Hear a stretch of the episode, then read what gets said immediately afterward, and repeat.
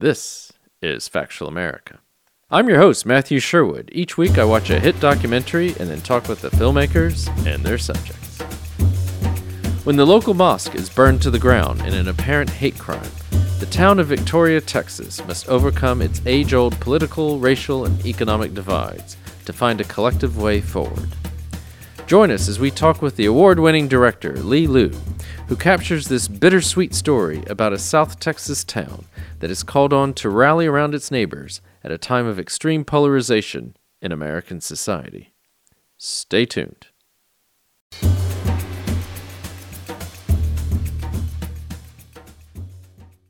Li Lu, welcome to Factual America. How are things with you? Doing pretty good. It's a nice, great day here in Los Angeles, so I'm enjoying the the cool weather.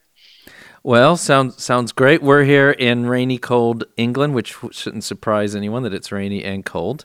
Um, and we're talking about the film A Town Called Victoria, released on PBS this week. Uh, for those of you listening, who knows when? Uh, that's mid November 2023. Um, you don't have to be in the U.S. to see it. It's uh, you can various uh, different streamers have it. It's available there. You can go to the PBS apps. We in the UK actually on Freeview get PBS America, so it might be showing up there. Uh, so um, yes, welcome and congratulations for getting this film made and and released. Thank you so much. Um, so as mentioned, it's a it's a th- three part doc, uh, town called Victoria, and we usually start off asking our guests, "What is it? What is the film about?" So maybe you can tell us, Li, what is a town called Victoria all about? Give us a, a synopsis. Sure. So, A Town Called Victoria is a three-part docu-series that's about the arson of the Islamic Center in Victoria on the night that the travel ban was enacted in 2017. So when this had happened, it kind of captured international news and went viral because of the timing of the travel ban and all the news around that at the time. Um, what the world didn't expect, though, is that the next day, hundreds of people showed up at the site of the still smoldering mosque mm-hmm. to hold a peace rally, a prayer rally, to say that we put our arms around you in this moment of trauma and right. we love our Muslim neighbors. And that story became even bigger than the fire itself. That there could be this kindness, this sense of neighborly connectivity and solidarity from this South Texas town.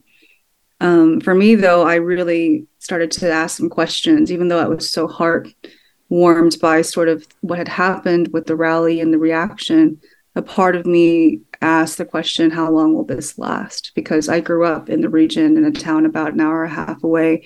And I too share a great love of being Texan, but mm. with the stark reality of the history and the social dynamics of the place. So okay. the this the series really talks about the aftermath, follows the trial of the arsonist, and also includes the very arduous road that ultimately did happen to rebuild the mosque.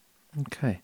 And for transparency's sake, I too have South Texas roots. I was born and raised in San Antonio, and I've been to Victoria many, many years ago, probably about the time some of your guests, your subjects actually were moving there. So, uh, but um, maybe you could tell us a little bit more. Tell people, you know, most people won't know anything about Victoria, Texas. What is is it a tip? Is it your tip? You know, don't let me your your your view, and you've been there more recently, obviously. Is it your typical American small town? What what? How would you describe it to to our listeners? I think what's so interesting about the show is that people see that Victoria is basically a microcosm for every community in the country, big and small, in a way. Yeah.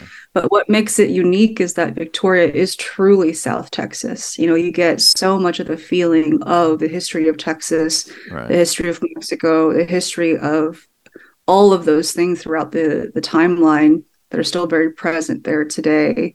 Um, and you can see that the, the demographics It's actually a majority Latinx community. Mm-hmm. Um, but the halls of power, the people in power that have been there for generations, all come from a lot of the prominent settlers, especially after the Texas Revolution, um, who had a lot of land and industry. So you get that sense or almost like a uh, it's all like a fog around the town almost this like mm. sense of history the sense of place the sense of you know the rules and norms of the city um but it is kind of like a big small town. I wouldn't describe it as rural, even though people try to. Right, There's rural parts to it, but the city center is quite populous. I think the population now is around 70 or 80,000 for the entire county, but it feels still much like mm. a smaller town because of that sense of culture in place. And and as you say, in many ways, not much has changed. But then, while other th- other things certainly have, I mean, you certainly didn't have any uh, Muslim families there forty years ago or more, did you? And so you've you've also had this community move move in that was not there within most people's uh, living memory. Yeah, I mean, there's been different waves of mig- you know migration from the Middle Eastern countries or even the South Asian countries. Like right. in, I believe you know the late the early 1900s, there was a huge wave of Syrian uh, immigrants that settled there. Mm. You can mm. still see the remnants of town, some last names and whatnot. But in terms of the people at the mosque currently, you know, Dr. Hashmi, who's the founder really of the mosque and the community there, he moved there in the early 80s, you know, after especially, you know, the important Immigration Act that opened up the doors to Asian American immigrants mostly at the time. So he came to Victoria in the early 80s and the community has just grown since then. And they've been brought to Victoria, quite frankly, because of their industries, whether it be their medical field, right. education. So many people at this mosque are teachers and professors at the local colleges there, and also the oil and gas and you know the energy industries. Okay.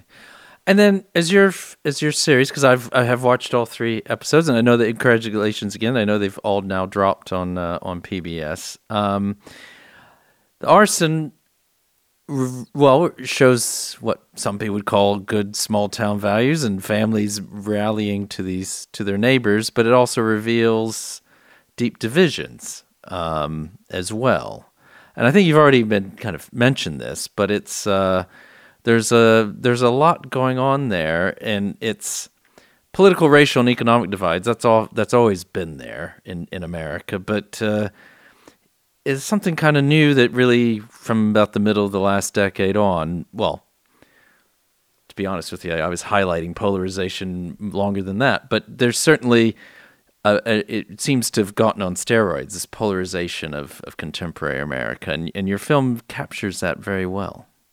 It does. And I think what we also try to talk about very delicately, but in a strong way as well, is the concept of white supremacy.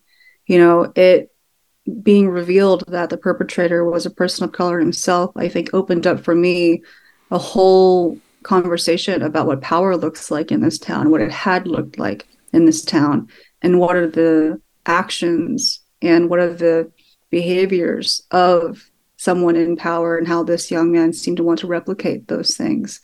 So we're getting into this interesting time where I think it's not just about what group you belong to or binaries of a, of a conversation it's truly about something much more deeper and much more personal and individual and what attracts people to do things like this for the gains of power and for some way of feeling superior to others.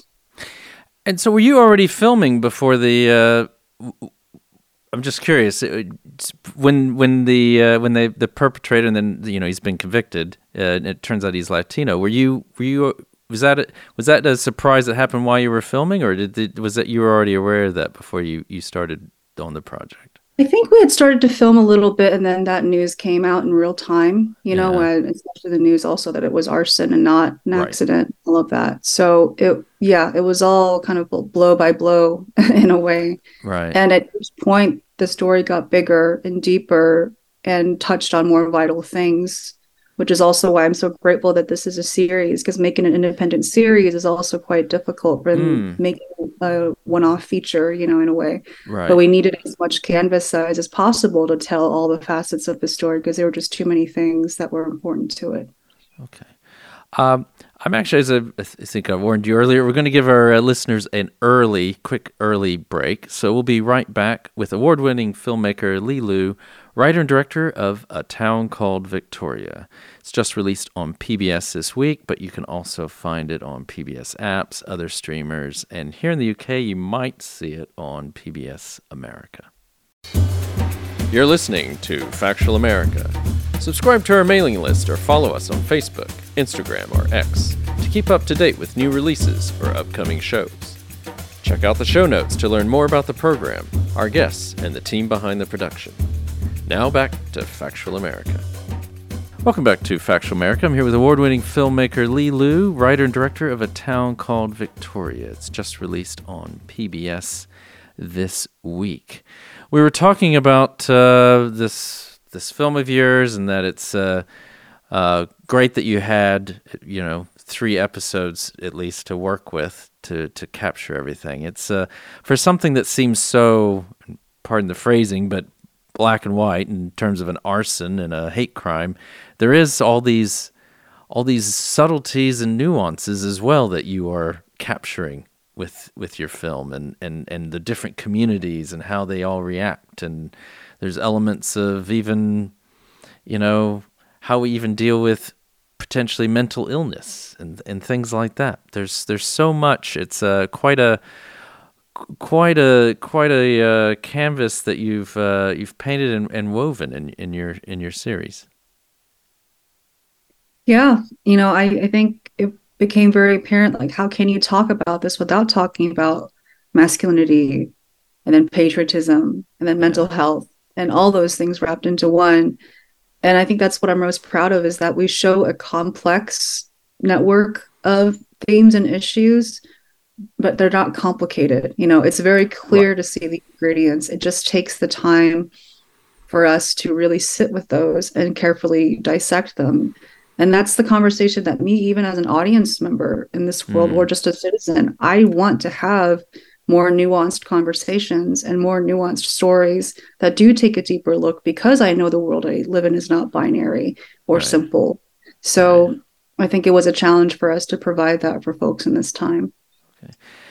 And when and how did you become involved with this story? Well, I, you know, I grew up in a town nearby, yeah. about an hour and a half nearby. And so when the fire happened, it was just an incredible slew of friends texting me, social media posts, and people that had deep connections to the community in Victoria that were friends of mine from growing up. So immediately I was just heartbroken and shocked that this was happening in our in our collective backyard right. in a way and so it was really for me um, something quite personal and also mm. as a texan myself like you know i have very complex feelings about you know my own identity in a way mm. i love that i am from that region i adore the sense of neighborly spirit that comes from being a southerner and a texan but there's also as i said you know edges and realities that being a person of color and a woman of color, you know, includes when trying to survive in those spaces. And you, I mean, you, I gather, doing some research, you have, well, you've already said, but you certainly have your own immigrant Texas story to to tap into. I mean, how did that inform your approach? And then maybe even what is it like growing up an immigrant in the U.S., but more importantly, my book, Texas? Well, I mean, so much of my upbringing was parallel to the families in Victoria, and that made us very close as just you know human beings and eventually friends. Mm. So many of the reasons why my family chose Texas as well as a place to settle had to do with right. the offer of what Texas has. It has the land, it has the resource, it has the opportunity for you to have the dream of, you know, having a house with a backyard and to grow your family. Even mm. you hmm. know, my brother was born in Texas, you know, and and and so so much of that became the connective tissue between my experiences coupled with theirs and you know what was it like growing up i mean it was hard you know yeah. it was beautiful and wonderful because it was at a time where there was so much diversity mm-hmm. in my mm-hmm. hometown and the region now is mostly not mostly non-white mm. in a way but we all we all knew our place you know in a way in episode right. one it's great great quote is a is a man who used to be a Baptist preacher, and he said, you know, there's, there's sort of neo-Confederate way people think about place in societies like in Texas or in the South, mm. and we all knew that we were quote unquote welcome guests in a way right. as immigrants. And what's interesting, what's happening now is that those people realize we're not going anywhere. We're no longer guests. We are having right. more you know our families grow we're we're voting and we're making our voices heard and that has everything to do with what all the news reports and the things coming out of texas and the region have come to in recent days And so you've you've spent a lot of time in Victoria and with the uh, the the the community there at the mosque. Um, but do you you've do I understand correctly? You're more from a scripted narrative background, aren't you? I am. Yeah, this is my first long form doc project. I'd done some shorts and you know some you know reporting before, but my background mostly is in narrative filmmaking. I had made a feature in 2015, and I had, I do television as well um, a couple of shows for Fox, Disney, and Netflix. So, right. so yeah, this this, but surprisingly or not surprisingly, this documentary employed every single bit of my narrative filmmaking, yeah. you know, skills, especially with story structure and also how to how to present character in a way that felt real and felt personable as well. But how did you balance that with this? Because you're still, I mean, you, you're still putting things out. You're still working uh, while this is all going on. Because this is uh, quite a, started in 2017, and I don't know. You were filming all the way through. I don't know how long the shoot was, but uh, how did you balance that? Because you, you obviously did spend a lot of you you were on site. You were on you know there shooting quite a bit if you ask any independent filmmaker, I think they'll tell you the same thing. We don't get a lot of sleep, you know.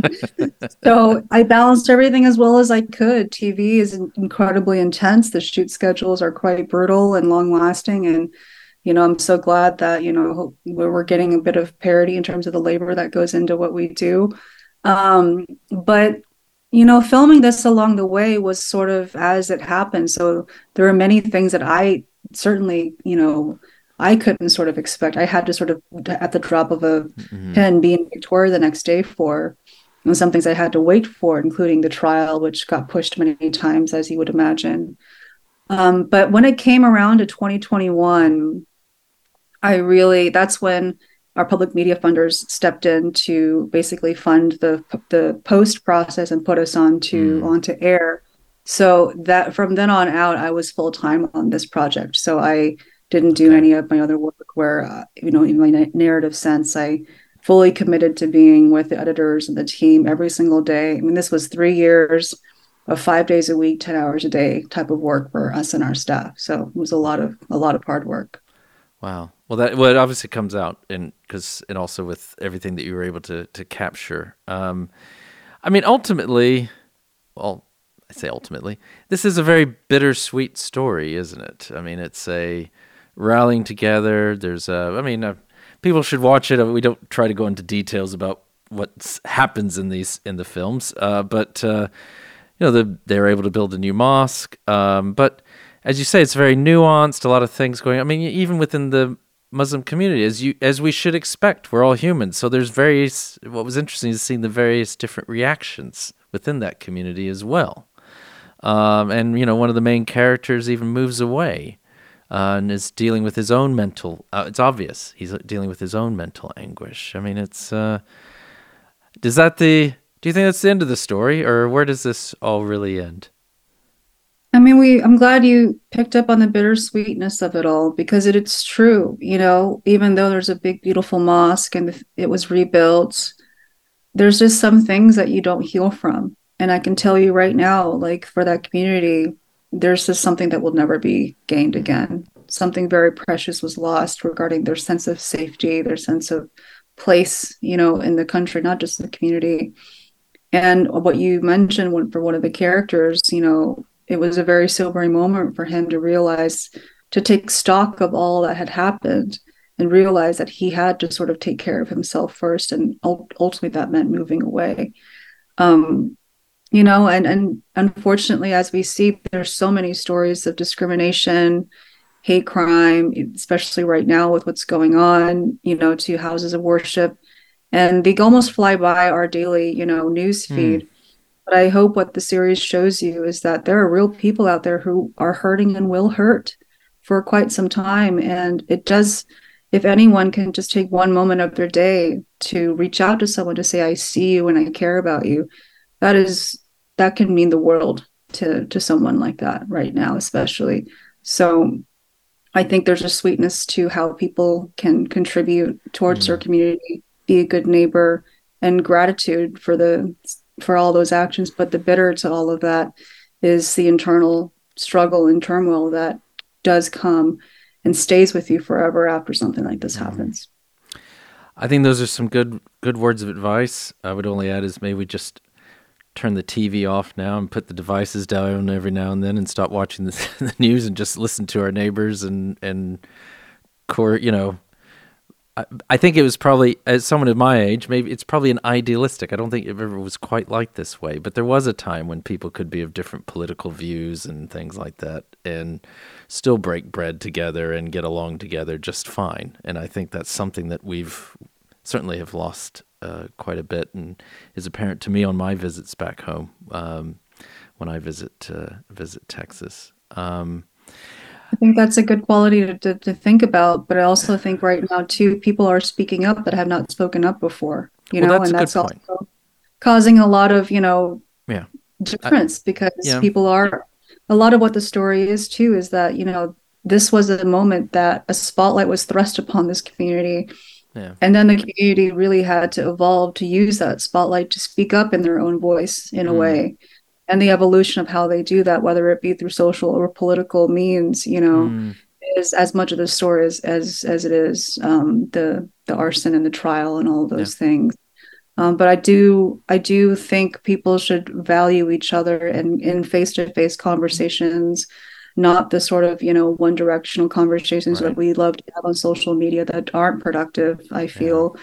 Uh, they're good to raise awareness, and we should be doing that. But in terms mm. of really reaching people, you know be brave and and have a conversation that's hard with someone um, that could use the conversation to be had with yeah, i would agree um, in terms of the you know as the way it's shot as well it's very you know some great imagery in in this film the docu series and um, um, very you know very uh, sort of poetic in, in places i would i would say um, now, I, I did pick up that um, um, Halyna Hutchins was uh, DP on the first episode. Is that right? The woman who tragically was killed on the set of Rust. That, what did? How did her camera work set the tone for the for the series? Yeah, Halyna was my first creative collaborator on this project. You know, Man. she and I had been friends for many years before that. Was always searching for something to do together. And when this had happened, I called her immediately, um, knowing that she had worked in documentaries before in Europe. And we started to film this process together. And it's also a great joy that through this release, we're also celebrating her artistry and who she was and what she believed in, because she was also so heartbroken about the injustice of what had happened to this community. Mm. And we talked about style. I mean, so much of what I think the landscapes of this part of the country sort of you know imbue is a sense of that southern gothicness in a way mm-hmm. through space and through atmosphere and through through different kinds of landscapes and through a lot of emptiness too but emptiness that feels full you know right, in a right. way so we really wanted to lean in and give the southern gothic feeling of the town as much you know as much of the DNA as possible. And even in the pace sometimes of the edit, we really try to give you a sense of what it feels like to be in this town. Sometimes you can be in a wide open field and feel completely claustrophobic. You know, so how do we give that feeling through through the cinema of the town in the series? Well, I think that's uh that's very well put. Uh I don't think too many people would have realized you can be in an open field and feel claustrophobic, and I'd never thought of it that way. But that's indeed I know what you're talking about. Um, um, I think we're coming actually kind of coming up to the end of our time together, uh, Li. But um, I just wanted to ask you what's what's next for you. Um, we discussed already. You mostly you're almost completely from a narrative scripted background, but do you have another doc in you? What do you What do you think? I don't know when the next doc will be. I joke to everyone, you know, my next project is probably a little sleep. Um, but you know now that that you know the actors and the writers are back to work right, and they gained right. so much with their you know i'm really excited to jump back into the director's chair regarding narrative work but all the work that i do i think has this underlying care for the world mm. that we mm. live in and for people and for justice as well so i look forward to to doing more things and more different kinds of genres and mediums after this well, if you do ever do do another doc, we'd love to have you on again. and uh, do hope you do make another doc because I thought you did it. We re- really enjoyed this this uh, the, you know the uh, this this docu series, and uh, just want to remind our listeners and our viewers that we've been talking with award-winning filmmaker Li Lu, writer and director of A Town Called Victoria. It's just released on PBS this week here in uh, mid-November 2023, so do check it out. It's uh, well worth your time. So thank you again, Li. It's been a pleasure talking with you.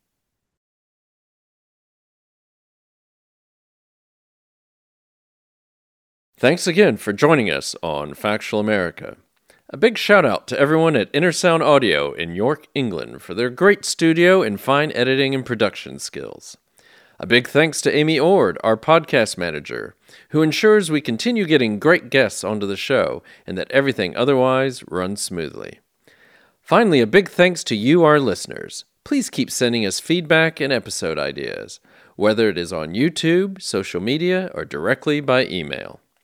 And please also remember to like us and share us with your friends and family, wherever you happen to listen or watch podcasts. This is Factual America, signing off. You've been listening to Factual America. This podcast is produced by Alamo Pictures, which specializes in documentaries, television, and shorts about the U.S. for international audiences. Head on down to the show notes for more information about today's episode, our guests, and the team behind the podcast. Subscribe to our mailing list or follow us on Facebook, Instagram, and X. Be the first to hear about new productions, festivals showing our films, and to connect with our team. Our homepage is factualamerica.com.